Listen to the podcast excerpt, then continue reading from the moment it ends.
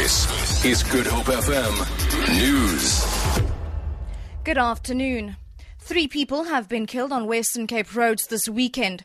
Provincial Traffic Chief Kenny Africa says 11 drunken drivers were also arrested at various roadblocks. Africa has urged motorists to travel with caution. Early this morning on the Old Paarl Road near Okavango, a driver of a motor vehicle lost control and uh, collided with a tree. And the driver of this vehicle died in this accident.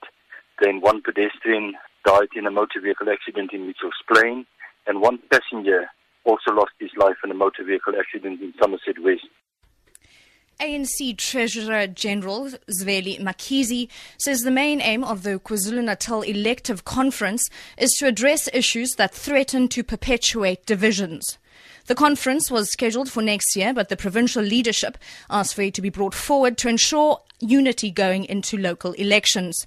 He made the comments during a heated debate that saw existing divisions playing themselves out during the nomination process at the conference in Pietermaritzburg. Mkhize appealed for tolerance. This conference was called prematurely, originally against the advice of the leadership, but we agreed we agreed with the PEC that will go on because we came to the conclusion that this conference is going to help us to build unity. COSATU in the Western Cape says it will embark on protests next week against the United States' 60 day notice to South Africa to suspend certain trade benefits under the African Growth and Opportunity Act. Secretary Tony Ehrenreich says thousands of jobs are at risk. He says the announcement is unfair.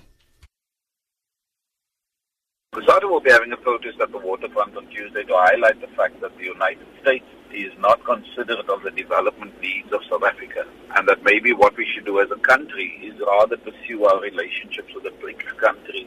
So we want to make that point at a public level. And finally, the leaders of China and Taiwan have held historic talks in Singapore, their first in more than 60 years.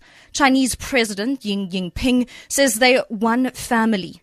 His Taiwanese counterpart, Ma Ying-jeou, says they should respect each other's different ways of life. The BBC's Karishma Vaswani reports. Beaming for the cameras, the Chinese President Xi Jinping and Taiwan's President Ma Ying-jeou shook hands for over a minute. Mr. Xi said the two sides are a family whose blood is thicker than water and that no power can separate us.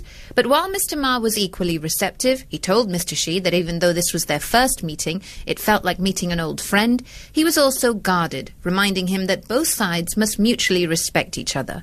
An indirect reference, perhaps, to Taiwan's democratic system.